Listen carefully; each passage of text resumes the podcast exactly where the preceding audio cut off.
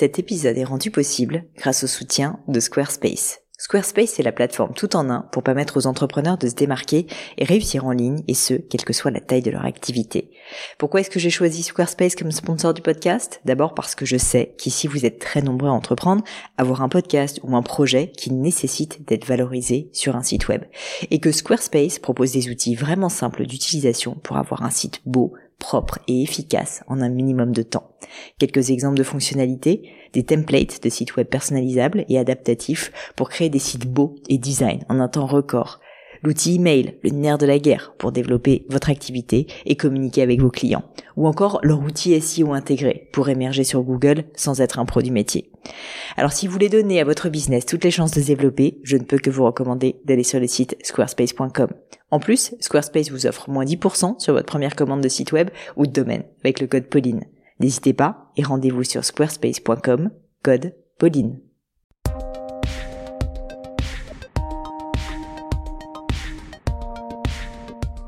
Hello, hello mes amis, je suis ravie de vous accueillir pour ce nouvel épisode du Gratin. Et comme à chaque fois avec le Gratin, mon objectif est de vous faire découvrir ou redécouvrir une personnalité remarquable, ses moments de doute, ses grandes décisions, réflexions, afin de vous faire bénéficier de son expérience et de vous aider à devenir la meilleure version de vous-même.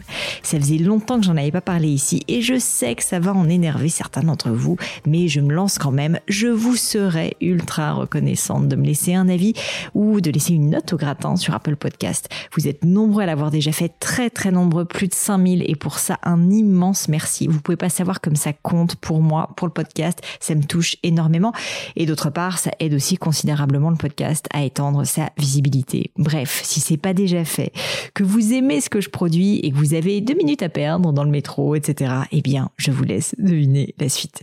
Passons à mon invité du jour. J'ai le grand privilège d'avoir aujourd'hui à mon micro Charles Pépin. Ça faisait plusieurs années que je connaissais personnellement Charles. On s'était rencontrés à Cognac, figurez-vous, lors d'une conférence sur l'échec. Et à l'époque, le Gratin n'existait pas. J'avais simplement découvert son livre « Les vertus de l'échec » sur le coup et j'avais vraiment apprécié la démarche.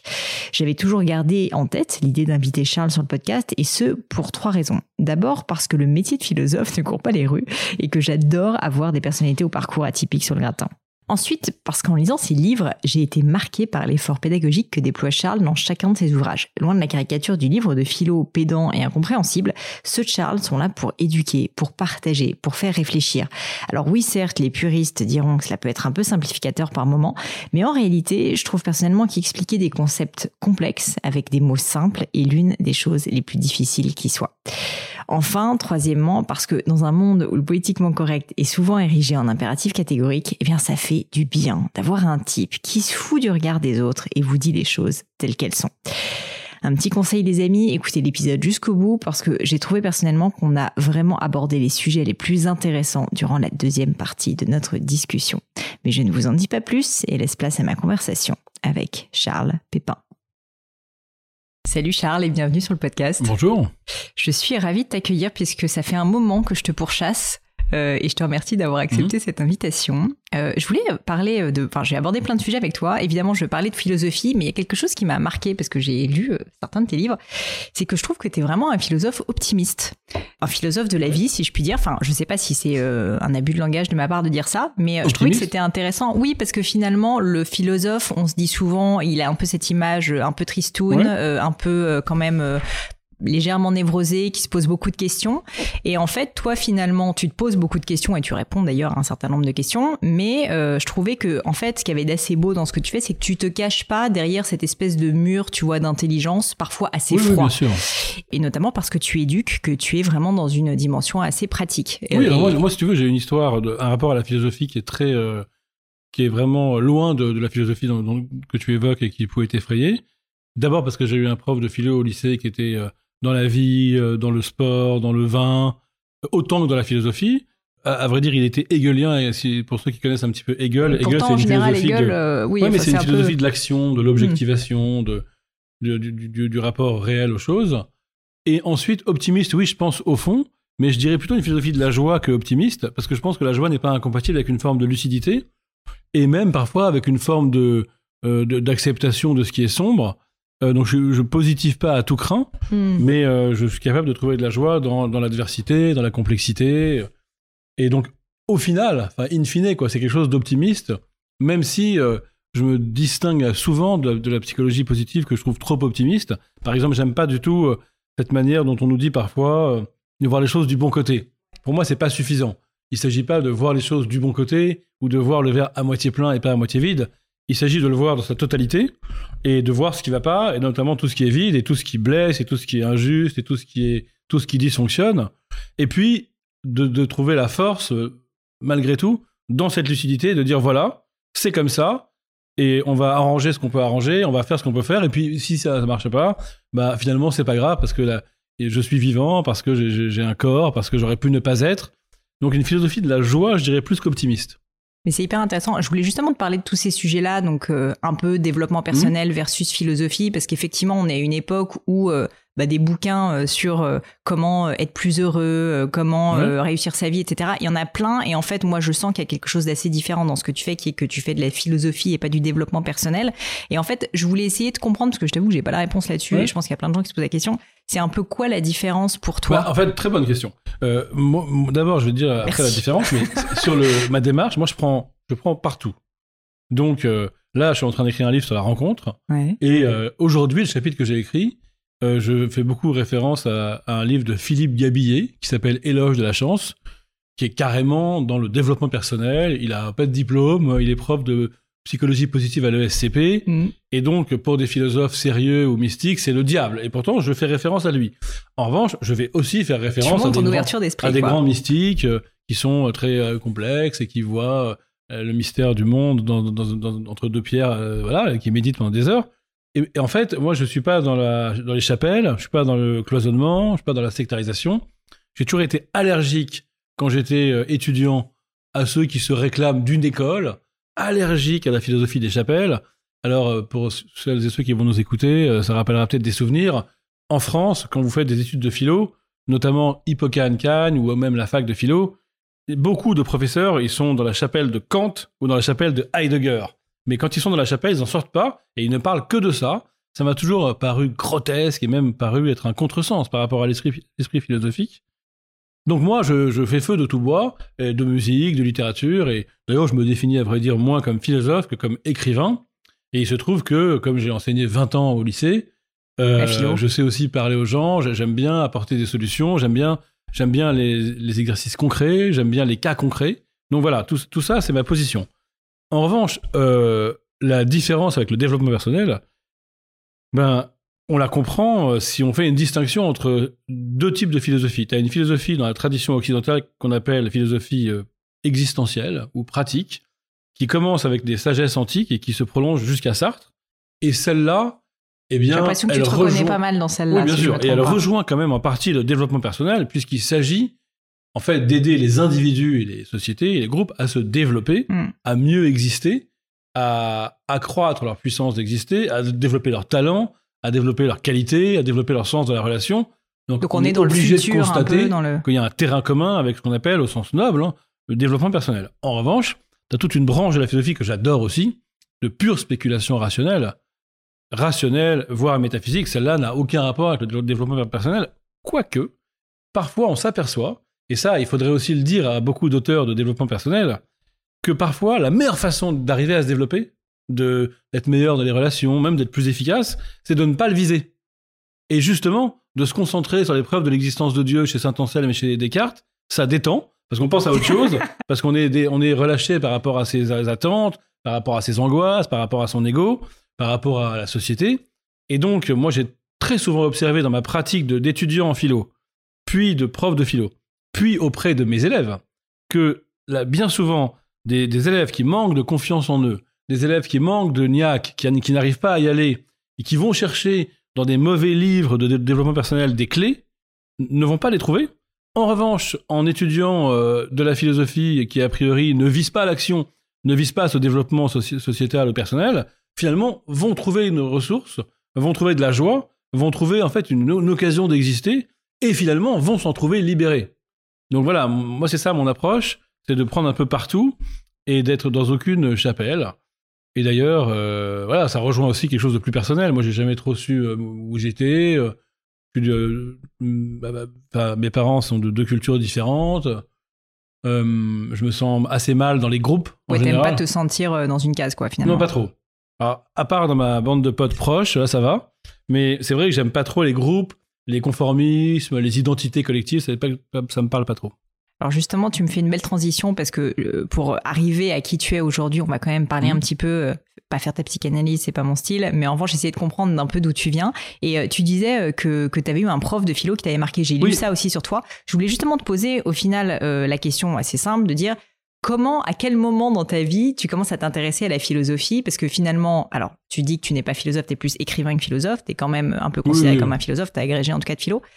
C'est quand même un métier à part où tu te dis pas quand t'es petit, moi plus tard je serai philosophe. Sûr, peut-être que c'était le quoi. Et donc je voulais un peu comprendre quel a été le processus qui ouais, t'avait amené à prendre cette décision. À mon avis, très intéressant pour les gens qui vont nous écouter, parce que ça montre bien comment on arrive quelque part, finalement mieux, encore une fois, quand on y va relâché et quand on n'y va pas directement.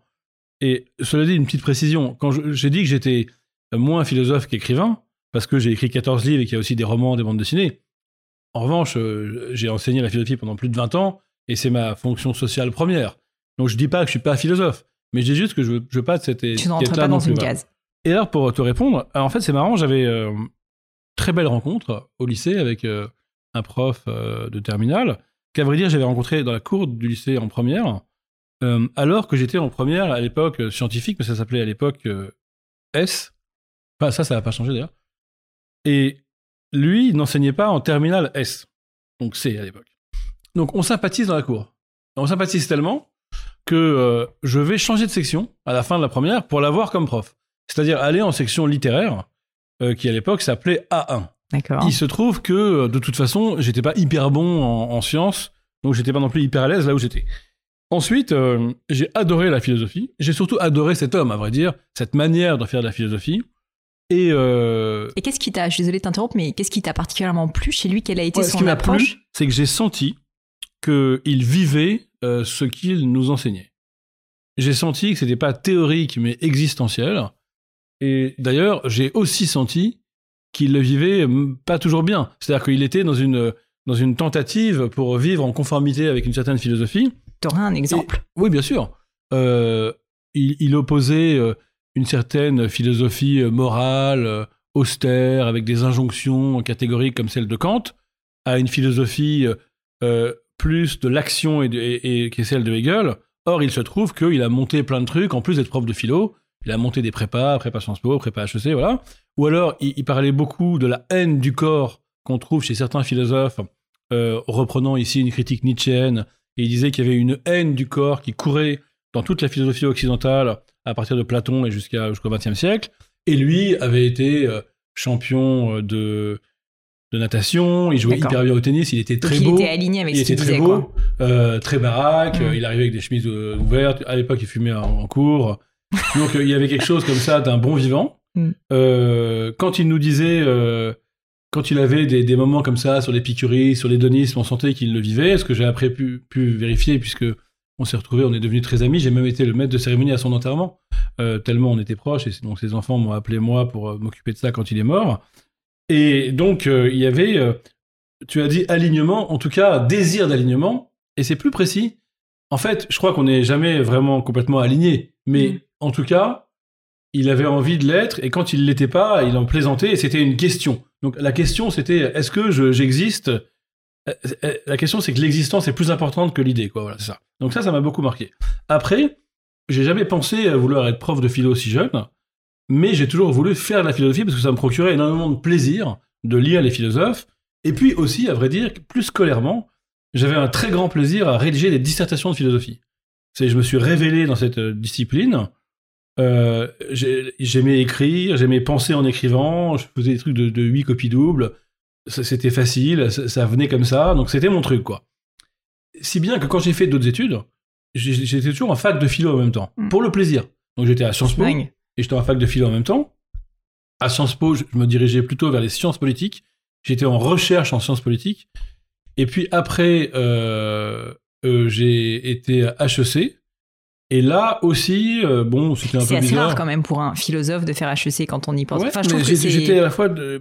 j'aimais beaucoup l'économie. Bah, le côté euh, pratique depuis aussi. Depuis euh, Sciences Po. Mm. Et euh, j'étais tenté par l'entrepreneuriat. Mm. Euh, D'ailleurs, j'ai quand même assez vite monté une petite boîte pour faire des formations et des conférences en entreprise, donc voilà. Mais c'est vrai que c'était pas non plus totalement ma place. La preuve, quand je, quand j'ai intégré à H E C après Sciences Po, j'ai demandé un report d'intégration pour faire de la, fa- de la philo à la fac un peu sérieusement, ce que j'avais jamais fait. Donc j'ai fait une licence de philo. Et donc, euh, chemin faisant, j'étais très détendu en fac de philo, puisque j'avais toujours d'autres études, ouais.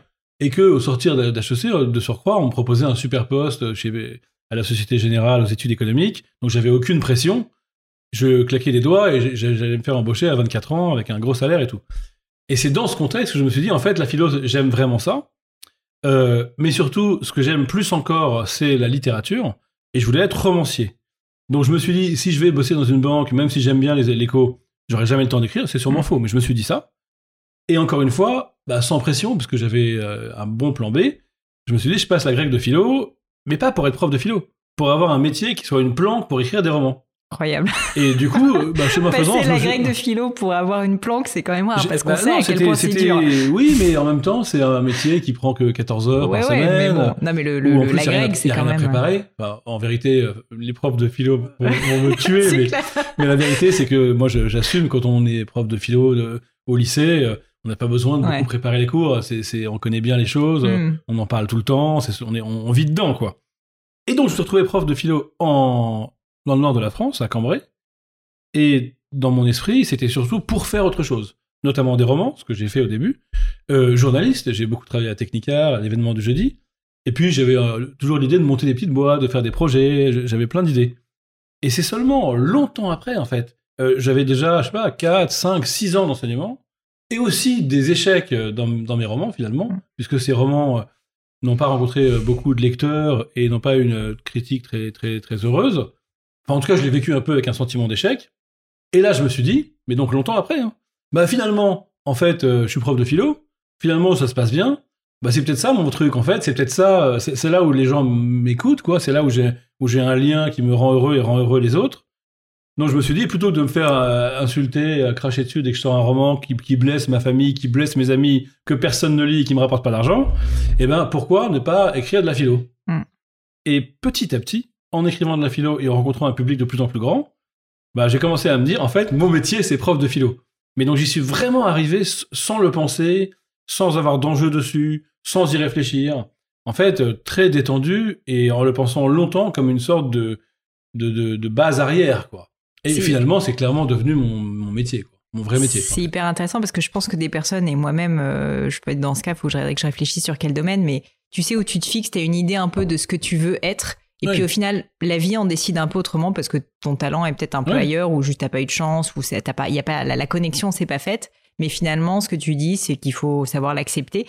Ma question, c'est, est-ce que, et c'est peut-être personnel, mais est-ce qu'il y a eu un moment où, où t'as un regret vis-à-vis de ça, ou au final, maintenant, c'est bon, tu l'as complètement assumé parce que tu continues à écrire oui, des c'est... livres et qui Alors... sont quand même, tu, tu dis pas de succès, enfin, euh, il y en a quand même, comme tu dis, quatorze, ils sont, oui, ils oui. sont pas si, enfin, euh, je veux dire, c'est Alors, pas, ça, c'est ça, pas ça, des ça... échecs au sens euh, échec. Euh... Alors, il y a beaucoup de choses intéressantes, différentes dans cette question. D'abord, euh, le regard sur tes échecs, tes succès, il est euh, pas que euh, dépendant des chiffres objectifs, c'est aussi ton c'est sentiment. Alors, moi, c'est clair que mes livres de philosophie marchent très bien au sens euh, du commercial, quoi. Et mes romans, ils marchent beaucoup, beaucoup moins bien. C'est, c'est presque un sur dix en termes de doctorat mmh. ou un sur sept. Quoi. Donc, euh, euh, je trouve ça très intéressant d'accueillir un sentiment d'échec quand tu l'as, parce qu'il vient te dire quelque chose de, de juste sur toi. Donc moi, c'est vrai qu'autour de moi, on me disait « mais tu exagères, tu vends quand même pas mal tes romans, il y a quand même beaucoup de critiques qui trouvent ça bien, ils sont traduits à l'étranger, donc ça s'appelle pas un échec. » Mais moi, je l'ai vécu comme un sentiment d'échec, et tant mieux, parce que ça m'a fait bifurquer et aller ouais. vers un autre type d'écriture. Euh, ensuite, euh, ce qui est intéressant, tu dis, il faut l'accepter. C'est, c'est un peu plus précis. Enfin, c'est, c'est pas le terme. Il faut, euh, il faut être disponible à ce qui arrive. Et, et parfois, ce qui arrive est rendu possible par le fait que dans un champ, ça se passe pas comme tu l'avais prévu et il ne se passe pas ce que tu avais visé. Mais attention, il faut bien viser quelque chose. Mmh. Euh, et donc, il faut à la fois viser quelque chose, s'engager dans le réel avec cet objectif, et puis être capable d'être totalement disponible pour accueillir d'autres choses qui vont surgir et qui ne sont pas ce que tu visais. Mais d'ailleurs, aujourd'hui, euh, donc moi j'ai quarante-sept ans, mon premier roman c'était en quatre-vingt-dix-neuf, euh, donc voilà, c'était il y a plus de vingt ans, Mais maintenant, euh, je, là, j'écris un livre de philosophie sur la rencontre. Après, je, je reviens. Tu vas retourner au roman. Donc, c'est, c'est pas, ça m'a pas quitté. Et puis aussi, par fidélité à ce que je disais tout à l'heure sur les chapelles, en fait, la frontière est pas si claire. Il y a Bien beaucoup sûr. d'écrivains qui font de l'essai dans le roman. Bien par sûr. exemple, Kundera, Hegel, Emmanuel Carrère parfois. Il y a beaucoup de, de philosophes qui font des, qui sont vraiment romanciers par ailleurs, comme euh, par exemple Jérôme Ferrari, prix Goncourt il y a pas longtemps, qui est prof de philo. Donc, euh, et puis, il y a toute une tradition française euh, dans laquelle j'aimerais m'inscrire, mais évidemment, je ne me mets pas à leur niveau, avec des gens comme euh, euh, d'Alembert, euh, pardon, pas d'Alembert, Voltaire, euh, Sartre, Camus, oui, qui ont Diderot, mixé les deux, bien qui sûr. En fait étaient philosophes, mais faisaient du théâtre, faisaient mmh, des, des romans. Bien sûr. Donc voilà, ça m'intéresse aussi de décloisonner comme ça. Et puis, euh, peut-être, il y a une forme à inventer, une forme littéraire à inventer. Le on ne sait pas trop ce que c'est. Mm. Est-ce qu'il y a une histoire? Oui. Est-ce que c'est un roman? Pas vraiment. Est-ce ah que là c'est là. un récit? Pas vraiment. Je Est-ce que c'est a... un livre de philo? Oui, sûrement. Alors là, dans le livre que je fais actuellement sur la rencontre, c'est vraiment la fin de la trilogie Les vertus de l'échec, la confiance en soi, la rencontre. Donc là, on est vraiment dans cette veine d'un essai très accessible, très grand public. Et ce que je travaille, c'est une écriture qui rende accessible cette philosophie. En revanche, le roman d'après, pour lequel je prends déjà des notes, il est dans une forme hybride, avec un travail beaucoup plus littéraire sur l'écriture, et avec une forme où il y a quelque chose à inventer qui soit, qui soit justement inventé. Quel teasing, roman ouais, philosophique à venir. Écoute, tu seras réinvité des, des mmh. dizaines de fois. Euh, je voulais te demander comment tu choisis tes sujets. Euh, j'imagine que c'est évident, c'est des, c'est des, c'est des sujets donc, de l'action, comme tu disais, enfin ouais. ex- existentialiste, notamment, alors à la fois peut-être pour les romans, mais d'abord aussi pour les essais.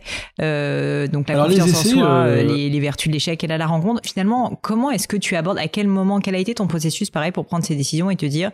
Euh, à un moment donné, bah, je vais faire un roman, enfin, pardon, ouais. des essais sur les vertus de l'échec ou la confiance en soi. Alors, le processus de décision, comme tu dis, il est plutôt collectif. C'est-à-dire qu'en gros, j'ai mon éditeur, qui est aussi mon meilleur ami, euh, que je connais depuis que j'ai douze treize ans, Guillaume Allary, donc c'est Allary Édition. Et en général, euh, ça a commencé comme ça par les vertus de l'échec. En fait, on est en train de discuter.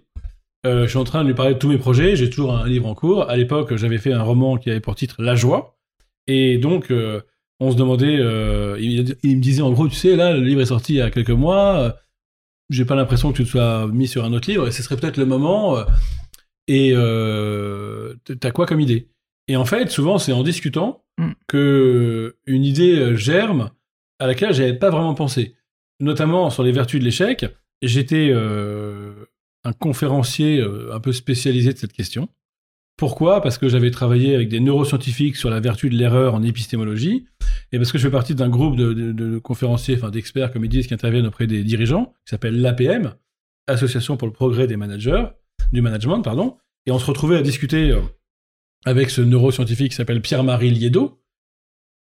Et puis, euh, du coup, on a élaboré une sorte d'expertise de conférence à deux voix, et puis je me suis retrouvé à, à beaucoup tourner, quoi, comme on dit, à être très demandé comme conférencier sur ce sujet. Et donc, c'est mon éditeur qui m'a dit, mais en fait, on ne voit pas pourquoi tu n'en fais pas un livre, mais bah j'avais oui. même pas pensé. Et donc, je me suis rendu non. compte que j'avais la matière pour un livre, parce que ça faisait, quand j'ai écrit le livre, ça, ça faisait, je sais pas, au moins six sept ans que je, je faisais une conférence sur l'échec, au moins une fois par, par tous les quinze jours. Mais donc, du coup, ce qui est bizarre, c'est que ce n'est pas parce que je fais un livre que je suis conférencier, c'est parce que je suis beaucoup conférencier, que et après, je livres. fais un livre. Sur la confiance, c'est pareil. En fait, on m'a beaucoup demandé ce sujet.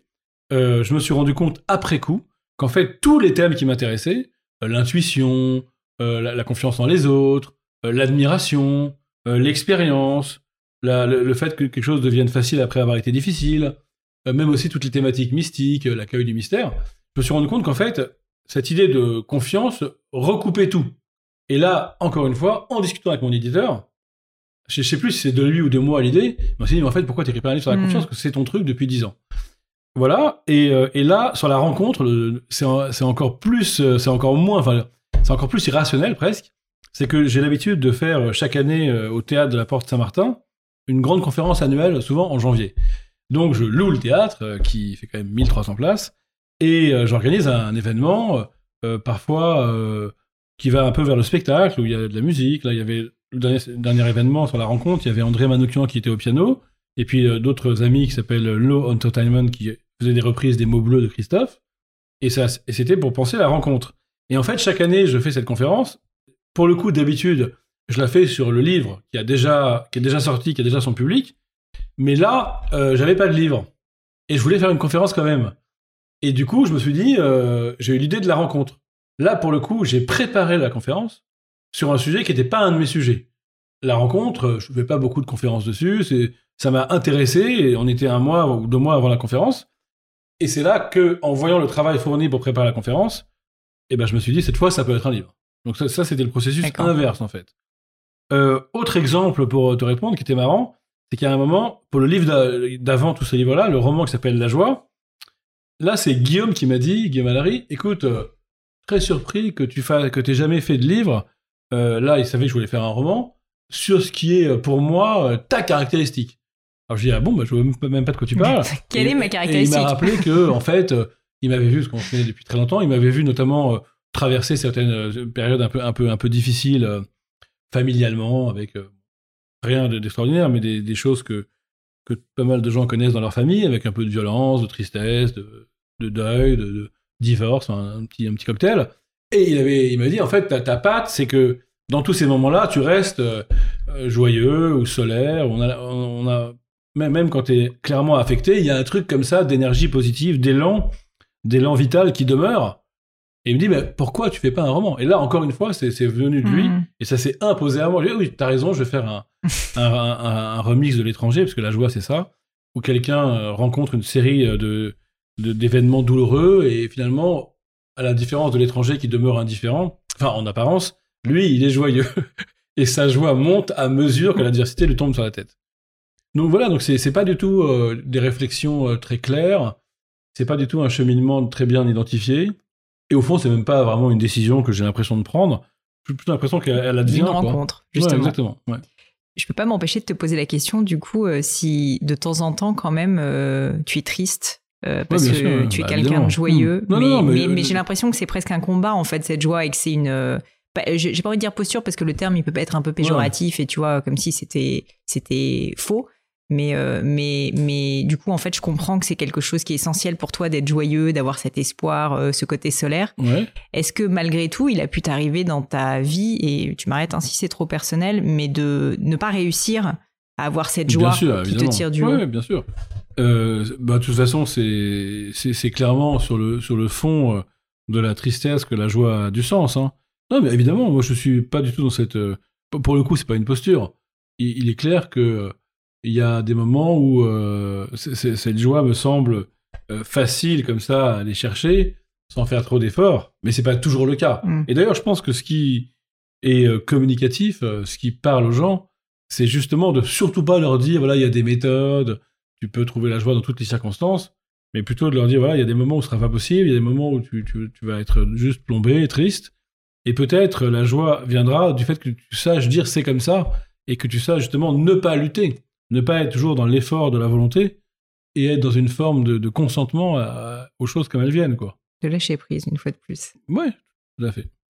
Euh, je voulais quand même parler un petit peu avec toi de technique, Charles, si ça te mmh. va, parce que donc on a parlé euh, rapidement des essais et j'aimerais bien qu'on rentre plus en détail tout à l'heure dedans, mais, euh, mais au-delà de ça, euh, le côté écrivain, moi j'ai fait des études littéraires, des ouais. lettres, du coup, donc philo un peu, mais moins, euh, et ça m'intéresse, je suis passionnée par ça, et, et donc en fait, je voulais te demander... Euh, Quand tu écris un roman, pour le coup, mmh. euh, est-ce que tu peux nous parler de euh, la genèse d'un livre, justement, et de qu'est-ce qui se passe dans ta tête ? Est-ce que tu as des rituels ? Combien de temps tu prends ? Est-ce que tu t'enfermes chez toi ? Tu me parlais avant mmh. qu'on commence du fait que tu avais besoin pour écrire d'être dans un endroit un petit peu isolé, par ouais. exemple, où tu vois la mer. Donc, en fait, j'aimerais bien comprendre parce que je trouve que ce processus créatif, il est passionnant, il est différent pour tout le monde, mais c'est pas la même chose, effectivement, ouais. d'écrire un essai philosophique et non, d'écrire un ouais. roman. Et donc, j'aimerais plutôt sur la partie roman comprendre euh, voilà, comment toi, Charles Pépin, euh, bah, tu, tu arrives à sortir de toi, finalement, ces choses euh, assez intimes. Alors, sur euh, la, le roman, euh, je pense que pour moi, au début, il y a des images. Euh, je vois des scènes et euh, j'essaie, enfin, parfois, j'ai la chance d'entendre une voix et je me dis, voilà, cette voix-là, ça doit donner la note du livre. Euh... T'aurais, pareil, je suis désolé de te demander ça, mais un exemple ouais. euh, par, ben, avec l'un de tes romans ? Euh, dans le roman La Joie, ouais. euh, la, la première scène, euh, c'est donc une scène que j'avais vécue, euh, même si je ne l'avais pas vécue exactement dans le même contexte. Donc c'est euh, ce personnage, Solaro, qui arrive sur le parking d'un hôpital où euh, sa mère, en l'occurrence, est euh, atteinte d'un cancer, elle, elle, est, elle est soignée, enfin elle est soignée, elle, sera, elle, elle finira par mourir d'ailleurs, mais elle est, pas, elle est ce jour-là en, en soins, et lui, euh, il se gare ju- juste là, et puis il y a, euh, dans le sol comme ça, du parking, donc du béton, une petite, petite euh, fleur quoi, qui a poussé, une petite tige verte, et, et, et lui, il a... Euh, Comme ça, il fait beau dehors, il a sa, sa, sa, son avant-bras qui sort par la fenêtre, il a la tôle un peu chaude de sa voiture qui le, qui le caresse l'avant-bras, et au fond, il est bien. Et donc, j'avais ce paradoxe comme ça, euh, comment il peut être bien, alors que finalement, euh, il souffre, parce que sa mère souffre, parce qu'elle va peut-être, probablement mmh. mourir. Et donc, voilà, ça, je me suis dit, là, ça, c'est un sujet de roman, c'est une ambiance, mmh. et j'avais aussi la voix... à savoir quelqu'un qui est très proche de ses sensations et qui, euh, en fait, se comporte bien parce qu'il est là, parce qu'il va la voir, sa mère, mais qui, qui va, bien sûr, être mal vu par les autres parce qu'il n'est pas assez dans la plainte, mmh. pas assez dans le gémissement, pas assez dans la pleurnicherie. Donc là, il y a une image, il y a, il y a une tonalité. Euh, il y a évidemment parfois des phrases. Hein. Euh...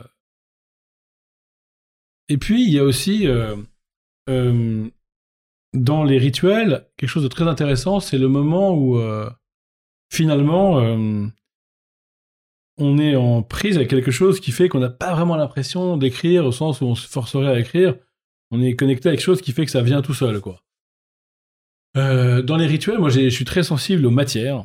Donc, euh, le bois d'une table, aller marcher dehors... La, les, les cailloux, la pierre, les graviers, enfin je sais pas, c'est, c'est assez bizarre. Mais aujourd'hui d'ailleurs je suis allé, je suis allé, euh, je suis à Paris en ce moment et je me suis levé à Paris, là on fait le podcast à Paris, mais j'ai quand même fait une heure et demie de voiture à chaque aller et retour pour écrire dans un endroit qui est dans un parc quoi. Euh, donc je suis très sensible en fait à, à l'environnement et euh, à un point que c'est l'impression que c'est, c'est comme si j'étais pas le même quoi. Je peux être dans un environnement urbain un peu bruyant où j'ai l'impression que j'ai aucune idée que C'est, les choses ne se mettent pas en place. Et puis, parce que je suis dans un endroit où, y a, où j'entends un peu, je sais pas, j'entends les oiseaux, où j'ai des mains sur une table en bois, où, j'ai, où j'entends un peu... Euh, enfin, la manière dont le silence est rempli de tellement de bruit. Et là, soudain, ça vient. Donc voilà. Et après aussi, évidemment, pour un roman, souvent, il y a une émotion qui est au cœur.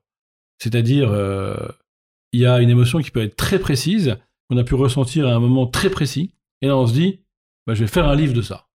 Donc, sur mon premier roman, par exemple, j'avais eu euh, euh, l'impression, alors c'est assez banal d'ailleurs comme sujet de premier roman, j'avais une impression très précise à un moment euh, que euh, le mode de vie qui était le mien euh, devait s'arrêter, quoi, que ma jeunesse était terminée, que ça, ça allait devenir ridicule de, de persévérer dans un mode de vie euh, euh, qui, qui devait n'avoir qu'un temps. Et, et donc, euh, très précisément, donc c'est mon premier roman, ça, je suis arrivé... Euh, à la campagne en Bourgogne en voiture, euh, au petit matin, après avoir passé une nuit en boîte. Et donc, j'avais une impression très, très précise. Un mélange d'ivresse et de, de nostalgie déjà, de fatigue, de joie, de lucidité, un truc très précis. Et je me suis dit, voilà, ça, c'est le livre. Je vais faire un livre là-dessus. Et après, du coup, on peut écrire deux cents pages, trois cents pages, inventer une intrigue, enfin, moi j'ai du mal d'ailleurs à inventer des intrigues, je n'ai pas très pas beaucoup d'imagination, euh, et du coup on tourne autour, on se rapproche un peu mmh. comme ça. Euh, de cette peu, émotion voilà, initiale. Pour, pour, euh, en fait c'est ça. C'est en ça, fait tu la caractérises ça, et tu la roman, développes quoi. quoi. Le roman pour ça. Et du coup la boussole dans chaque chapitre, chaque scène, c'est est-ce que on se rapproche de ça mmh. Est-ce que, voilà. Euh, d'ailleurs c'est un, c'est, c'est un roman... Euh, c'est intéressant parce qu'après, il peut y avoir des gens qui disent euh, « on voit pas ce que ça apporte, ce livre, j'ai pas bien compris, et cetera » Mais seul l'auteur le sait. Moi, je sais que ce livre-là, pour moi, il est fidèle à ce que je voulais faire et il dit cette émotion. Mmh. Au niveau de, des étapes d'après, notamment de la structuration, ouais. ça peut paraître peut-être basique et, et, et on va dire bêtement technique comme question, mais je trouve ça aussi intéressant de... comme tu es un philosophe de l'action en plus, comprendre comment tu passes de cette idée, de cette émotion, et ensuite bah, tu la développes justement sur deux cents à trois cents ouais, pages. Sur, sur Est-ce que tu es méthodique et tu te dis, bon, bah en fait, voilà l'idée, voilà ma boussole, mmh. effectivement, j'adore cette idée. Ouais. Et ensuite, après, bah, je vais construire une intrigue autour. Est-ce que tu es dans l'intuition tu re... enfin, Non, comprendre... je suis absolument pas méthodique, mais c'est sûrement, c'est sûrement un défaut. Euh, J'entends souvent des écrivains parler de leur méthode, de leur rythme. Je me dis, waouh! Non, moi, je suis la vraiment méthode, complètement bandélique. Je mets tout sur le papier. Euh, bah, prendre un exemple euh, pour La Joie, qui est pour moi mon meilleur livre, ouais. enfin, selon moi. Euh, un livre que vraiment je, j'aime beaucoup et euh, qui a beaucoup euh, divisé les lecteurs, d'ailleurs. Et en fait, euh, il y avait euh, toute une histoire où, euh, dans, dans le sens chronologique, le narrateur perd sa mère, euh, puis euh, son, enfin, tue quelqu'un, en gros, par accident, se retrouve en prison, et finalement, d'une certaine manière, condamné à mort. Comme dans L'Étranger de Camus, mais dans un autre contexte. Et en fait, j'avais écrit plein de scènes, mais pas dans l'ordre chronologique. Ça commençait en prison, puis il y avait un flashback, mmh. puis on repartait dans le futur. Et pour moi, c'était hyper important de le tricoter comme ça, parce que je savais ce que je voulais distiller, je voulais un peu semer le trouble, mettre une fausse piste, et cetera. Et euh, ça marchait pas du tout, on comprenait rien, en fait. Ouais. Et donc, du coup, ben, après, ce que j'ai fait, c'est que j'ai replacé les chapitres dans l'ordre chronologique, et après j'ai réécrit dans l'ordre chronologique. Donc là, il n'y avait aucune méthode, c'était chaotique, c'était anarchique, mais en revanche, ça a eu un effet de libération, et que, comme d'éclaircissement, il y a un moment, de trouver ce, ce bon ordre, ça a tout changé. Donc je pense qu'un écrivain plus professionnel, enfin, en tout cas un romancier, plus, il n'aurait pas fait cette erreur, parce que se connaissant, sachant sa manière de bosser, sachant sa manière de faire des effets, sachant sa manière d'intéresser le lecteur, d'obtenir le lecteur, il n'aurait pas pu se planter autant que moi, mmh. je crois. Voilà. Donc ça, c'est pour dire que je n'ai pas vraiment de méthode. En revanche, euh, sur mes livres de philosophie, bah, notamment les trois derniers... C'était exactement la question que je voulais te poser. J'ai vraiment une méthode. Que pour le coup, parce que là, on voit que c'est très structuré, ouais. et tu disais que tu étais très bon en dissert de philo. Travaillé. On peut, on peut l'imaginer. Non, mais ça se sent. Bah, ça se sent euh, par toi, oui, mais euh, pour la plupart des gens que je rencontre en signature, non. Ils me disent, c'est incroyable, comme c'est clair, comme c'est simple... comme ça me rend intelligent, comme c'est limpide, merci beaucoup, on sent que c'est facile pour vous et tout. Eh bien, pas du tout. En fait, c'est beaucoup plus dur que, que les romans, et on a un énorme boulot avec mon éditeur, euh, parce que, en fait, l'idée, c'est de, de n'avoir aucun jargon, aucun terme ça. technique. Euh, de... c'est, c'est vrai que c'est des livres, euh, Les vertus de l'échec, La confiance en soi, qui ont, euh, qui ont commencé à avoir beaucoup de lecteurs, euh, et quand on arrive à ce niveau de lectorat, ça veut dire qu'on a parmi ces lecteurs... des lecteurs qui euh, le disent eux-mêmes, qui lisent euh, moins de cinq livres par an. Mm. Donc moi, j'ai beaucoup de lecteurs ouais, ouais. qui me disent, voilà, en fait, euh, j'ai fou. adoré votre livre, je, j'ai lu, le, cette année-là, j'ai, j'ai lu un, ce livre-là, et, et c'est tout, quoi. Ils ont lu trois livres. Quelle victoire, quand même, c'est incroyable. Bah, en tout cas, c'est, c'est, d'abord, ça fait hyper plaisir. Euh, parfois, ça fait pas plaisir quand je vois qui sont les deux autres livres, et ça, passons. euh, mais ça, c'est, c'est, c'est, c'est, c'est peu importe. Mais en revanche, ce que je veux dire, c'est que c'est extrêmement dur. Pour, en vérité, si je suis honnête, moi, je suis plutôt un intello. Ouais, fait, ouais. Voilà, euh, ma, ma langue naturelle n'est pas celle-là. Ma langue naturelle, elle, elle est plus complexe, elle est plus compliquée. Euh, Mais c'est ce que je voulais références. dire quand je disais que c'était... Parce ouais. que moi, du coup, j'ai aussi fait des études littéraires et, et je suis aussi agrégée, pas de philo, mmh. mais voilà. Donc, en fait, si de tu veux... C'est ça. pour ça, exactement. C'est pour ça que j'ai compris, si tu veux, ce que tu faisais, qui était de vulgariser, ouais. mais de manière quand même très fine... Euh, et donc en fait j'ai trouvé que c'était euh, ouais, et, c'est, et, mais... et c'est pas et c'est pas pédant, tu sais, parce que parfois en plus quand il euh, y a des gens qui vulgarisent, bah du coup ça peut être ouais. un peu euh, voilà euh, on va dire condescendant. C'est pas du tout le cas, on sent que t'es vraiment dans le partage ouais. en fait. Mais j'ai eu ce problème aujourd'hui encore euh, d'écriture, c'est, c'est dur à, à imaginer de l'extérieur. En fait j'étais, je, je parlais de la contingence, donc la contingence c'est quand les choses arrivent, elles auraient pu ne pas arriver, et je disais en gros euh, euh, saisir le réel à travers le concept de contingence permet de mieux en saisir la, la, la saveur, et cetera, mieux apprécier le goût d'un baiser, d'une rencontre amicale ou professionnelle. Et en fait, mon éditeur me dit, mais non, en fait... Le terme contingence ne va pas. Saisir le réel au travers du concept de contingence, je suis désolé de te le dire, mais ton, ton, tes lecteurs, ils, ils, ne, ils ne lisent pas cette phrase. Non. Tes lecteurs de ces deux derniers livres, en fait, ils s'arrêtent ouais, là. Ouais. Cette phrase, ils ne la comprennent pas. Donc, il n'y a ouais. pas ni de condescendance, ni rien. C'est, c'est juste un fait. Mm. Donc, il me dit, tu veux leur parler ou pas? Donc, après, c'est clair que oui, je veux leur parler. Du coup, euh, bah, cette phrase, il faut la refaire. Et parfois, je la refais cinq, six, sept, huit fois. Jusqu'à ce que ce soit, selon moi, parfait. Mais ça veut dire que je n'ai pas non plus cédé sur la précision de la c'est pensée. Ça. Et donc, en fait, c'est extrêmement dur. Et, Et donc, c'est... c'est beaucoup plus de boulot. Alors, moi, je vois souvent... Euh, Enfin, c'est beaucoup plus de boulot que, que, que, qu'un un roman où on se lâche, où on dit de toute façon qu'on prenne, qu'on prenne qui voudra, où, où en plus, il y a le rapport esthétique est, est, est plus fort. Donc on se dit, bah, si c'est beau et qu'on comprend rien, c'est pas grave, c'est beau. Bah là, non, il faut que ce soit, enfin, je sais que ce soit beau, mais il faut que ce soit surtout, euh, surtout précis, implacable. Et c'est, c'est comme des démonstrations aussi.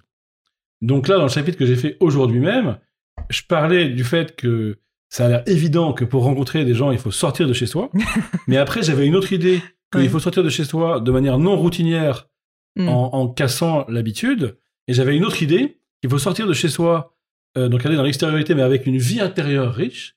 Et j'avais une dernière idée, c'est qu'il faut avoir des attentes, mais pas trop précises. Et finalement, le truc qui a l'air évident quand on le lit, presque je pourrais me faire attaquer pour la palissade. En fait, si on regarde dedans, et parfois je fais, quand je suis attaqué, euh, je fais cet exercice avec les gens, en fait, on s'aperçoit qu'il y a une armature conceptuelle assez serrée, qu'il y a la question de l'action et de la contingence, il y a la question de l'attente et de l'imprévu, il y a la question, euh, qu'est-ce que j'ai dit d'autre là euh, euh, de... Euh, oui, de la vie intérieure et de l'extériorité. Exactement. Et donc finalement, euh, ça a l'air ultra simple, on dirait du Marc Lévy, sauf qu'en fait, il y a un sous-texte ouais. qui est énormément travaillé. Mm. Donc oui, c'est vraiment beaucoup de boulot. Et d'ailleurs, c'est, c'est, ça me fatigue un peu là. Et, et d'où le roman bientôt. Quand j'aurai fini ce, ce troisième tome de la trilogie, euh, j'ai, j'ai disons que je retournerai à un type d'écriture où je me fais plus plaisir. Personnellement. Alors que là, je, je pense, d'ailleurs c'est, c'est quelque chose qui me plaît aussi, parce que j'ai été prof et j'adore, j'adore la pédagogie. Mais là, euh, ce livre-là, je l'écris pour les autres, quoi. Mm-hmm. Ouais, t'es dans moi, l'effort. C'est bon, j'ai, j'ai, j'ai réfléchi, je, je sais ce que j'ai à dire sur la rencontre, je l'ai vécu, euh, je l'ai habité. Maintenant, là, je fais un livre pour les gens. Alors, donc, c'est très bien, mais c'est fatigant, c'est dur. Est-ce que t'as une phrase ou une, une phrase que t'aurais écrite dont t'es particulièrement fière, parce que justement, elle incarne un peu cette euh, simplicité, ouais, ouais. mais avec euh, cette arma- arma- armature pardon, conceptuelle? Oui, enfin, j'en, j'en ai pas mal, mais il y en a une qui me vient à l'esprit, là. En gros, c'est de dire... Euh, mon côté un peu geek littéraire qui ressort, la, je suis désolé. La, la, la joie est possible même quand le bonheur ne l'est plus. La joie est possible même quand le bonheur, le bonheur ne, ne l'est, l'est plus. plus. Ou alors, toute cette distinction entre la joie et le bonheur qui a l'air un peu évidente quand on parle comme ça, en fait, il y a une armature conceptuelle très serrée derrière. La joie est une émotion passagère qui jaillit, mmh. la, le bonheur est un état durable. Puis après, on peut affiner le concept. En fait, souvent, on dit oui alors qu'on n'est on est pas heureux parce que on a des problèmes, il y a, l'état du monde va mal, on n'a pas de satisfaction existentielle durable, donc on n'est pas heureux. Et en même temps, on est capable de moments de joie, donc mmh. comme des jaillissements. Donc en fait, la joie n'est pas le bonheur. Et en même temps, elle, elle annonce que le bonheur est possible. Elle est la promesse du bonheur.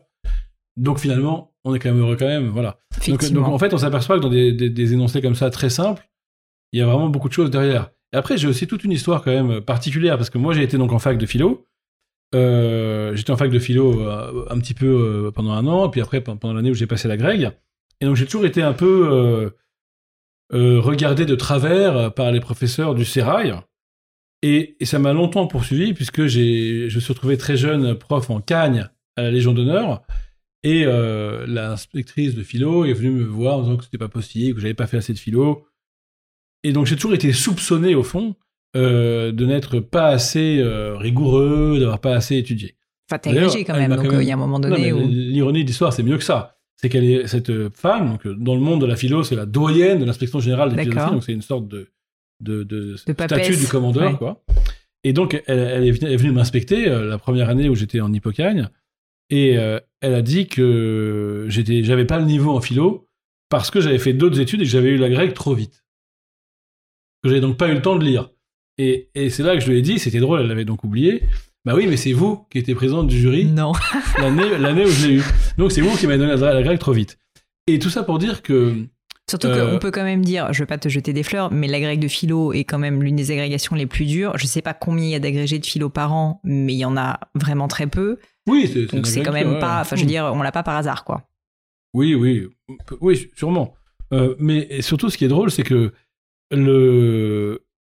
Dans l'autre sens, euh, il y a une cohérence dans, cette, euh, dans cette, ces rapports un peu, un peu tendus.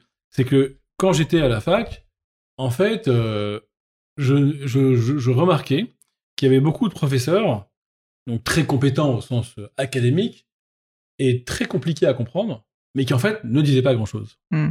Et à l'inverse, le jargon, il y avait des profs euh, qui avaient l'air un peu euh, comme ça, cool, détendus. Et en fait, il, il disait énormément de choses en termes de contenu substantiel, comme aurait dit mmh. Hegel. Le contenu substantiel était là, mais la forme était très simple. Et donc, moi, c'est ma culture, quoi. Et d'ailleurs, c'est aussi dans la tradition française. Bah, c'est celle de Socrate aussi. Quand Sartre était au lycée, il était très clair. Mmh. Quand euh, Alain était au lycée, il était très clair. Mmh. Quand Bergson était au lycée, Bergson, un des plus grands génies du vingtième siècle, il était prof de lycée à Clermont-Ferrand, je crois, toute sa vie. Donc moi, c'est ma culture, c'est ma tradition.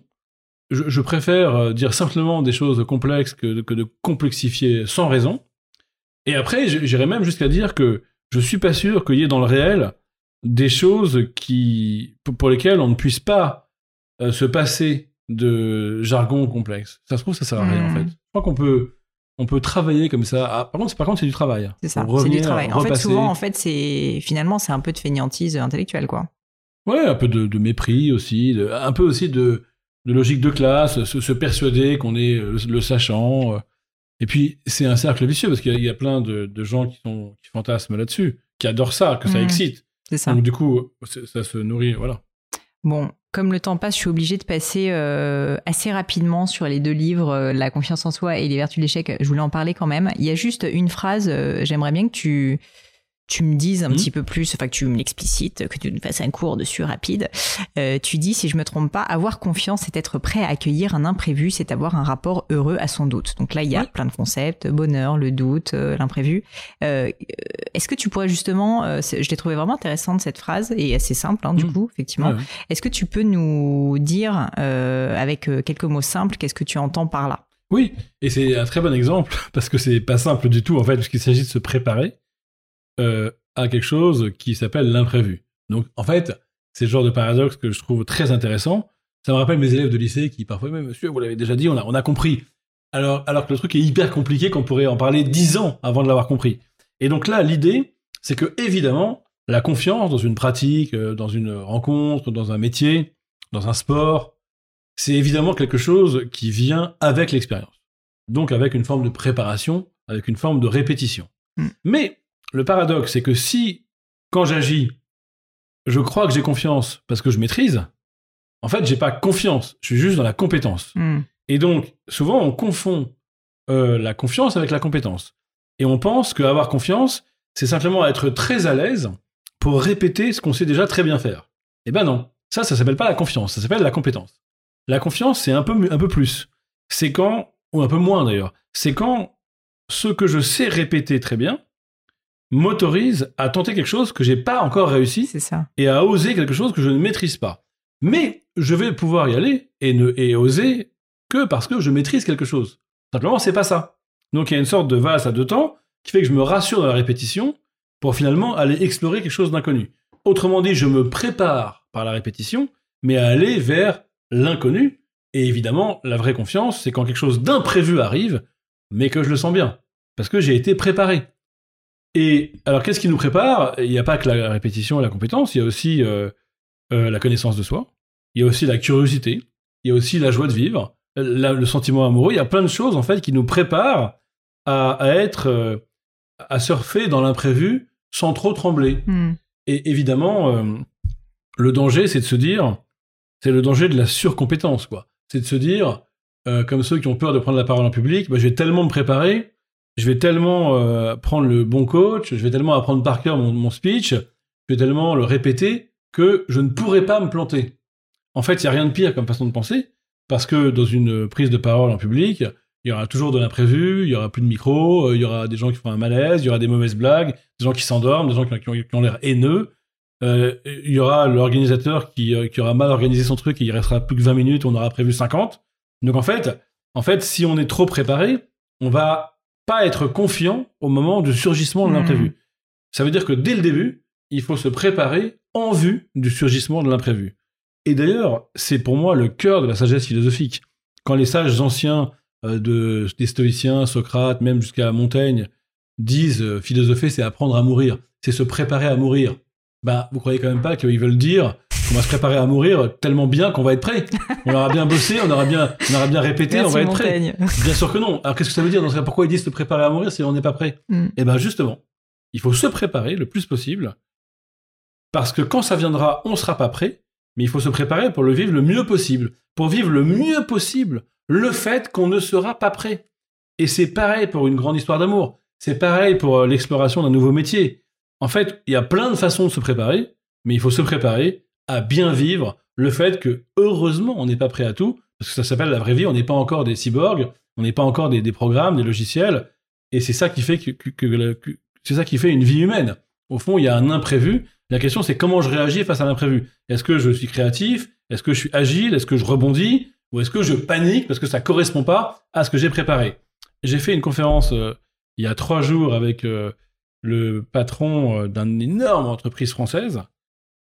Mais c'était incroyable, quoi. Il, il, c'était un, un dialogue à deux voix euh, par Zoom, donc en plus à distance. Et il y avait tous les collaborateurs qui nous écoutaient.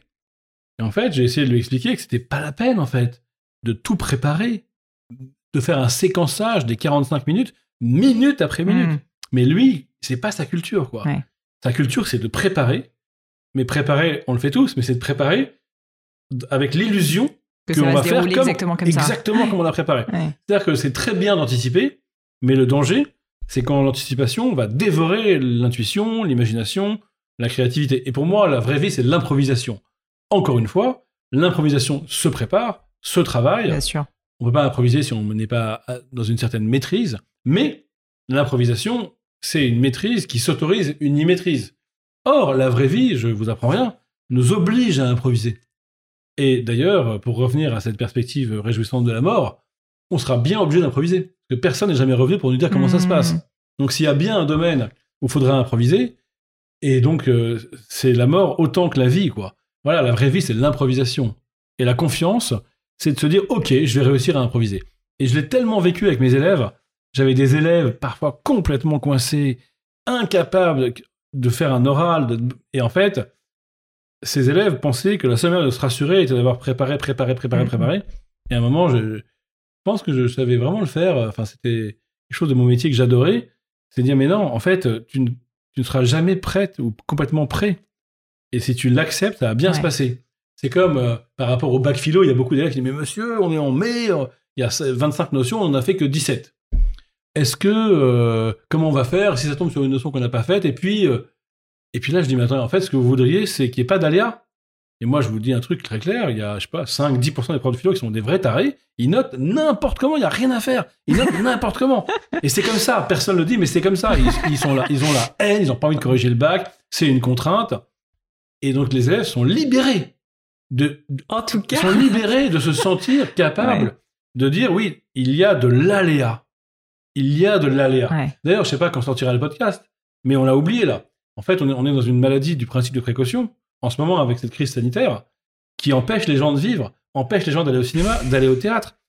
Euh, c'est très bien de prendre les précautions d'usage. Il faut mettre le masque, se laver les mains, mais il n'y a pas de raison que le, ce principe de précaution ne dévore toute l'activité, toute l'économie, ne, n'empêche les gens de sortir chez eux. C'est, c'est, y a une maladie, voilà. Et c'est la même maladie. On voudrait tout contrôler.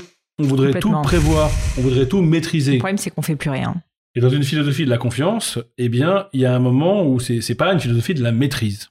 C'est une philosophie où ce que je maîtrise me rassure et, et m'aide à accueillir ce que je ne maîtrise pas. Et même à le désirer, en fait. Écoute, je te remercie, tu vois, je suis bien contente d'avoir posé cette question parce que c'était merveilleux comme réponse. Du coup, j'en ai une autre sur la confiance, un autre point qui m'avait marqué dans le livre, euh, que j'ai trouvé, euh, en fait, au fond simple, mais qu'on m'avait jamais dit, ouais. c'est que tu dis à un moment que la confiance, finalement, paradoxalement, elle ne vient pas de soi. Très souvent, en fait, elle vient grâce à l'aide de l'autre. Bien sûr. Euh, et tu as donné un très bon exemple de la petite fille mmh. avec son père qui lui apprend à faire du vélo. Et, et j'aimerais bien que tu reviennes dessus parce que je pense que c'est un message qui est important ouais, aussi bah oui. à faire passer. Je pense que dans la confiance en soi, il y a trois dimensions toujours qui s'entrelacent. Ce qui vient de moi, de ma compétence, ce qui vient des autres, de leurs conseils, de leur empathie, de leur bienveillance, de leur amour, et ce qui vient du monde, ça c'est plus mystique. Mais, comme tu le suggères, euh, en fait, chronologiquement, ce qui est premier chez nous les humains, c'est, c'est la confiance qui vient de l'autre. Parce qu'au début de la vie, je suis dépendant, je suis petit, euh, fragile, je peux rien faire tout seul. Donc, ma confiance en moi ne va pas venir de moi-même. Je vais être rassuré par les autres, ce que Boris Cyrulnik appelle les attachements précoces, et je vais être sécurisé mmh. d'abord par les autres. Je suis un être de relation, un petit animal relationnel. Donc, en fait, ma confiance, elle, elle se tisse d'abord entre les autres et moi. Après, évidemment, ça, c'est chronologique. Ça ne veut pas dire que c'est toujours le premier plus tard. Par exemple, si quelqu'un est en crise de confiance à l'âge adulte, mais vraiment en panique, en crise de confiance totale, faut pas lui dire euh, d'aller trouver euh, de la réassurance dans le regard des autres, parce que le regard des autres le, le traumatise. Ouais, ouais. Il faut lui dire de se recentrer sur une compétence même très simple et de reprendre pouvoir sur sa vie à travers la maîtrise euh, d'une technique, mmh. du dessin, du piano, de, de, du jardin, jardinage, ce que vous voulez. Et aussi, il y a un autre chemin intéressant, c'est le chemin mystique.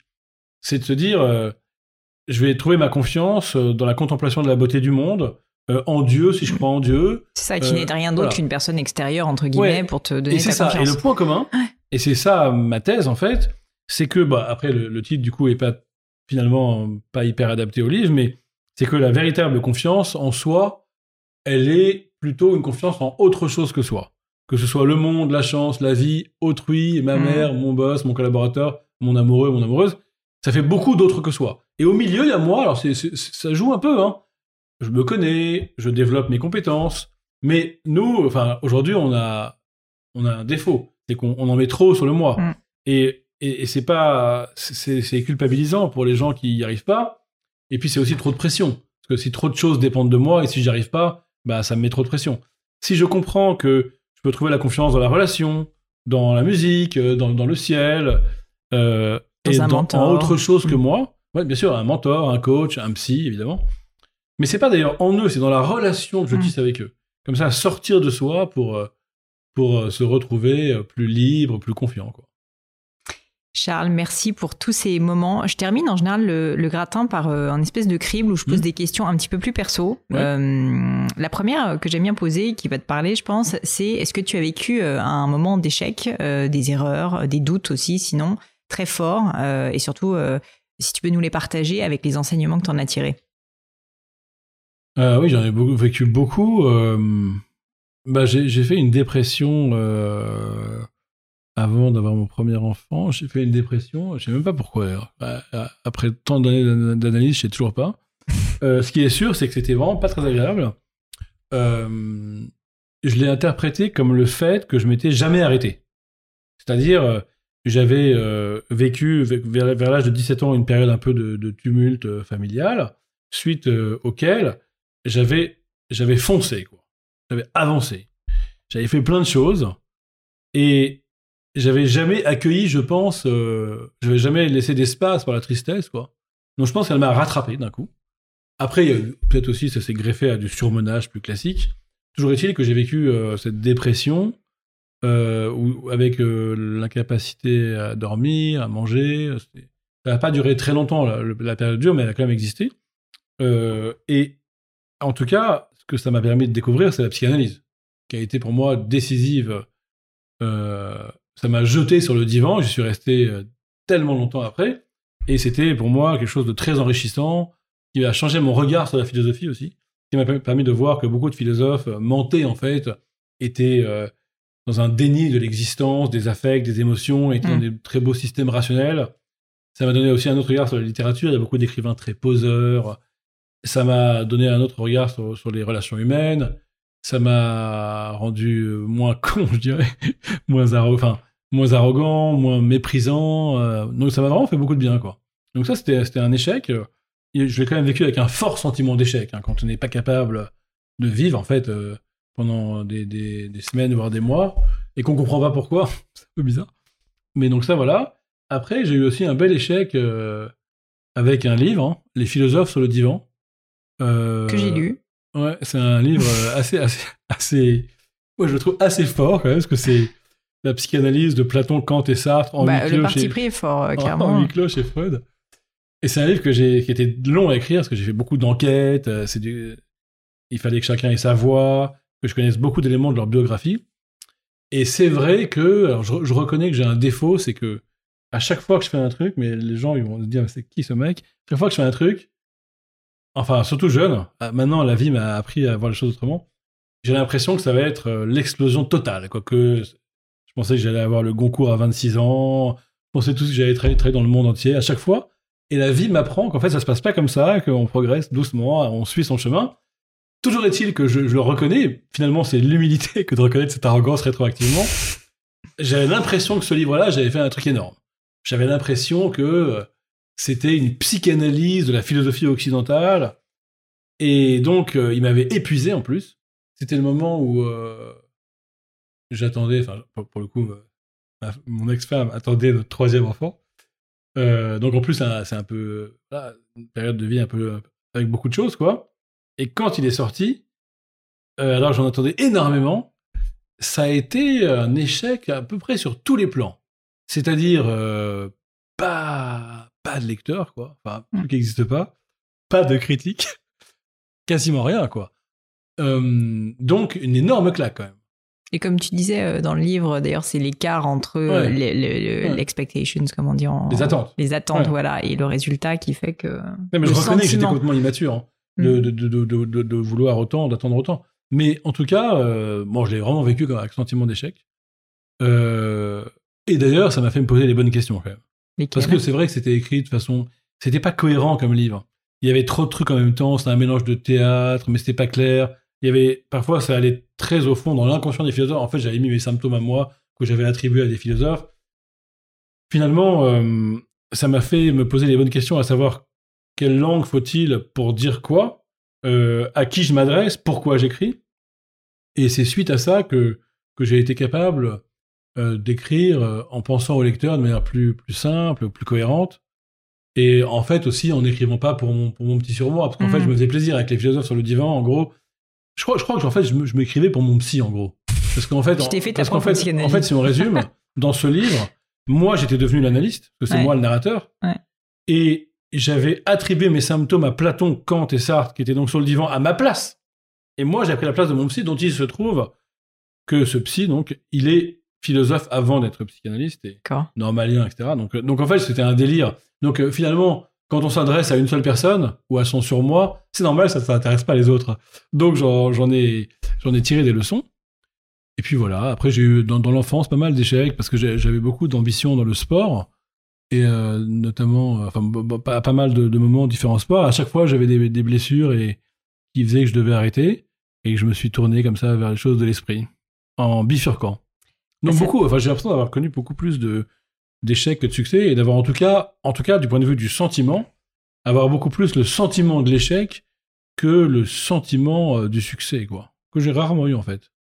Même quand j'ai fait des livres euh, qui ont été des, des, des gros succès de librairie, notamment avec Jules, le dessinateur, on avait fait La Planète des Sages, une bande dessinée qui avait été euh, très très gros succès de librairie, je me souviens pas euh, m'être identifié à succès, finalement. Je me suis davantage identifié à mes échecs, en les prenant mal et en les vivant à à fond, quoi. Mais mes succès, mon... je les ai plutôt, plutôt regardés en tant que spectateur, en fait. Et ce qui m'amène à te demander, euh, finalement, la, la fameuse question euh, difficile de comment est-ce qu'on arrive à qualifier le succès ? Parce que, finalement, alors on peut mettre des indicateurs mmh. de performance, des choses comme ça. Il y a le sentiment de satisfaction qui peut venir à un moment donné. Ouais, ouais. Mais finalement, à quel moment est-ce que tu te dis... C'est juste un sentiment, finalement, le succès, pour toi ? Déjà, avant d'arriver au succès, euh, on va dire objectif, la reconnaissance, euh, des choses comme ça, il y a pour moi une réussite, c'est la joie du créateur quand j'ai la chance de la goûter. Ça, quand c'est là, c'est, c'est évidemment assez rare, mais quand c'est là, on n'a plus besoin de rien, quoi. C'est Bergson qui disait très justement, euh, il y a un moment, on est dans la joie du créateur, et puis quand cette joie s'en va, parce qu'on a fini, ou parce qu'on n'est plus créat- créatif ou créateur, alors on a besoin du bonheur, de la reconnaissance, mm. Des, des pairs sociales, mais c'est en compensation du fait que la joie du créateur n'est pas là. Donc moi, la première réponse, pour moi, ma boussole, c'est d'avoir une joie de créateur. Bah, je l'ai évidemment pas suffisamment, mais quand je l'ai, j'ai besoin de rien d'autre. Ensuite, euh, il y a un critère quand même par rapport au livre, c'est que quand on en fait son métier, on, on sait quand même ce que c'est pour soi qu'un bon livre. Donc on peut le savoir quand D'accord. on l'a écrit. Euh, donc, donc on peut avoir un critère personnel qui est assez objectif. Et puis, plus globalement, je dirais que la vraie réussite, c'est de pas trop trahir son désir. C'est-à-dire d'être sur son axe, de, de, de faire des choses que ça marche... Enfin, le, le drame, c'est quand ça marche et qu'on est infidèle à son désir, en fait. Quand ça marche et qu'on se trahit, oui. c'est très dur à vivre. Ce qu'a vécu, par exemple, est très mal vécu. Je crois qu'il il, il s'est suicidé peut-être en partie pour ça. Euh, Nino Ferrer, qui était un chanteur expérimental, qui a inventé la techno, et puis il a eu des très gros succès avec des chansons un peu nulles, comme... Euh, comme Gaston, il y a le téléphone qui sonne, ou Mirza, mais où est passé ce chien ? Et en fait, il a été en décalage, parce que ce succès ne lui ressemblait ouais. pas. D'ailleurs, Kurt Cobain de Nirvana, c'est un ouais, peu ouais. ça. Hein. Donc, donc ça, c'est pas un succès, parce que c'est un succès qui, qui entre en contradiction avec le désir profond, avec la vérité axia à l'intérieur de l'être. Du coup, on arrive à l'idée que le succès, pour te répondre, ben c'est quand on rencontre les autres, la reconnaissance, en même temps qu'une fidélité à son véritable désir. Mmh. Je ne sais pas si ça arrive souvent, mais ça me paraît une belle définition du succès. C'est clair, je vais la retenir pour un podcast qui s'appelle Le Gratin, ça fait sens. Euh, est-ce qu'il y a quelque chose en quoi tu crois qui est profondément controversé ? Controversé, je ne sais pas. Euh... Ah, c'est marrant, j'ai une question. Hum... Controversé, non, non. Moi, controversé, je, je non, mais quelque chose dans lequel tu crois qui n'est pas euh, la vie, on va dire, générale, tu vois, du public, euh, du monde, quoi. Ben, en ce moment, je, je suis influencé par l'époque dans laquelle on vit. Euh, je crois profondément que, euh, en cette période de, de Covid, post-Covid, on, on prend un très mauvais chemin avec cette politique de la peur et de la précaution extré- extrême. Et ma conviction, c'est que notre civilisation risque de mourir de ça davantage que de ce dont, elle, dont on voudrait nous protéger. Donc, euh, je, je, je pense que la, la vie est plus importante que la santé, au fond. Et, et ça, c'est peut-être un peu controversé aujourd'hui. Aujourd'hui, ah, l'obsession de la santé. C'est un bel exemple. Voilà. Après, euh, moi, j'ai plutôt des, des convictions, euh, je, je dirais, consensuelles. Euh, encore une fois, si on, si on comprend que derrière une évidence, il y a quelque chose, euh, je crois, de, de vrai ou de profond. Je pense par exemple que la joie de vivre est un très bon critère, un très bon indicateur, notamment par exemple dans les entreprises. Je pense qu'on devrait, euh, au lieu de soupçonner le joyeux d'être un tir au flanc, on devrait y voir la preuve de sa compétence ou de son talent. Et euh, aussi, autre chose assez, assez évidente, mais je pense intéressante à rappeler, j'ai l'impression que si on prend soin du corps, de son corps, du corps des autres, on a aussi une boussole très intéressante, notamment pour revenir à la question d'avant. Quand on réussit, mais qu'on est mal dans son corps, par exemple, qu'on a des symptômes qui viennent comme ça nous, nous taquiner, nous, nous parler, alors c'est qu'en fait, on a peut-être réussi au sens social, au financier, ou de la reconnaissance, mais on a trahi ce qui compte pour soi, et notre corps nous le rappelle. Donc voilà, écoutons son corps, développons la joie de vivre, et ne soyons pas obsédés par la précaution, parce qu'en fait, la vie, c'est le risque, hein, et le sens du risque, à un moment, il est dévoré par, par, par l'excès du principe de précaution. Ouais, là, là, je, te, je, te, je, te raconte ça alors latin, que, donc... je te raconte ça alors que je, je, je me rends dans un quart d'heure dans une salle de cinéma pour euh, faire une conférence. Et franchement, euh, on a une salle de trois cents places et en fait, on a une jauge à cent soixante. Bon, on comprend pourquoi, mais je ne comprends pas bien. En fait, si on réfléchit, si on fait attention, euh, c'est un bon, c'est un, c'est un, un bon exemple. Parce que ça veut dire, ça veut dire qu'au lieu de relancer la machine à trois cents, on fait la moitié. Mais si on voit que si les gens font attention, si les gens mettent des masques, si les gens se lavent les mains, euh, ils vont pas se postiller, postillonner dessus les uns à côté des autres. Donc je vois pas pourquoi on laisse une... Enfin, c'est ridicule de laisser un siège libre de manière dogmatique, de manière euh, rythmée, bah, surtout de quand manière on indiscutable. Voit les cafés à côté. Exactement. Euh... Ça n'a aucun sens. Ouais. Et surtout que je suis très, très frappé. Euh, enfin moi, je parle comme ça, c'est pas mon domaine, mais par l'absence de créativité. Parce que si le problème, c'est de se cracher dessus, en gros, ou de se postillonner dessus, alors pourquoi ne, ne, pourquoi ne, ne, ne pas inventer un système de petites barrières, là, comme, mmh. euh, comme les plateaux repas qu'on lèverait, ouais. Pas compliqué. Donc en fait, alors que non, tout le monde s'est dit, non, c'est bon, je vais réduire de moitié la voilure, sans même, sans même tenter... de manière créative, de trouver d'autres solutions. Des idées de business, Charles. Là, t'es en train de nous lancer des idées de business, c'est très bien. C'est ça. Ma dernière question, parce que je dois te laisser. Euh, est-ce qu'il y a un ou des livres qui t'ont profondément marqué et que tu penses être des livres, euh, c'est peut-être un peu prétentieux comme question, mmh. mais qui devraient être lus euh, par le plus grand nombre ? Bah oui. Euh, là, comme ça, j'ai un exemple qui me vient tout de suite en tête. Alors, il n'est pas hyper facile à lire, mais c'est quand même un bon exemple. C'est Le Royaume d'Emmanuel Carrère. C'est un, un livre sur la vie de Jésus. Euh, non, non, pas, non que je sois croyant, mais c'est juste que c'est passionnant euh, parce que Emmanuel Carrère n'était pas croyant et puis il a eu la foi quelques années et après il l'a perdu et il raconte ça dans Le Royaume. Et ce qui est très beau, c'est que euh, qu'on soit croyant ou non, ça nous montre que en fait l'histoire de l'humanité a été cassée en deux euh, par un homme qui a un jour euh, dit des choses folles qu'on n'avait jamais dites sur l'amour notamment. Et donc si on y croit, eh bien on a le regard complètement transfiguré. Si on n'y croit pas, au moins on comprend euh, ce qui se passe dans le cœur de ceux mmh. qui y croient. Donc ça, c'est un, pour moi un très grand livre. Euh, autrement, j'adore aussi vraiment L'Étranger de Camus, qui est le livre euh, finalement que, que j'ai remixé, je dirais comme une sorte de D J dans, dans la joie. Alors, euh, je ne sais pas ce qu'il peut apporter aux gens, mais quand même, à mon avis, euh, notamment euh, un regard critique sur l'espèce de, de conformisme. En fait, ce qui a agacé Camus, je crois que c'est un des déclencheurs du livre, c'est les pleureuses de, d'Oran. C'est-à-dire ces, ces femmes qui, pendant les enterrements, pleurent automatiquement, elles pleurent ouais. toutes, tout le temps, automatiquement. Eh bien voilà, c'est toujours pareil. Hein. C'est le danger de la norme, l'oppression comme ça du troupeau, et l'espèce de, de, de, de tentative de sauver la singularité toujours. Merveilleux mot de la fin, Charles. Euh, si on veut te retrouver, déjà on écoute ton podcast sur Spotify, et sur Spotify uniquement. Oui. Euh, que je vais mettre en lien. On te retrouve, euh, donc déjà, on commande évidemment tous tes livres que je vais mettre en lien. Et sinon, si on, te, on veut te contacter, c'est essentiellement quoi ? Instagram, LinkedIn, ouais, ouais, Twitter ? euh, Non, je ne suis pas sur LinkedIn, mais je, je suis pas sur LinkedIn. Facebook, euh, pour mes conférences, euh, le cycle de conférences au M K deux. Le mieux, c'est Facebook. Oui, ouais, tout à fait. Facebook, je mettrai les liens. Facebook, Instagram ouais. et Twitter aussi, exactement. Où tu es très actif. Merci mille fois pour ton temps. Merci je vais te laisser filer. Merci à toi.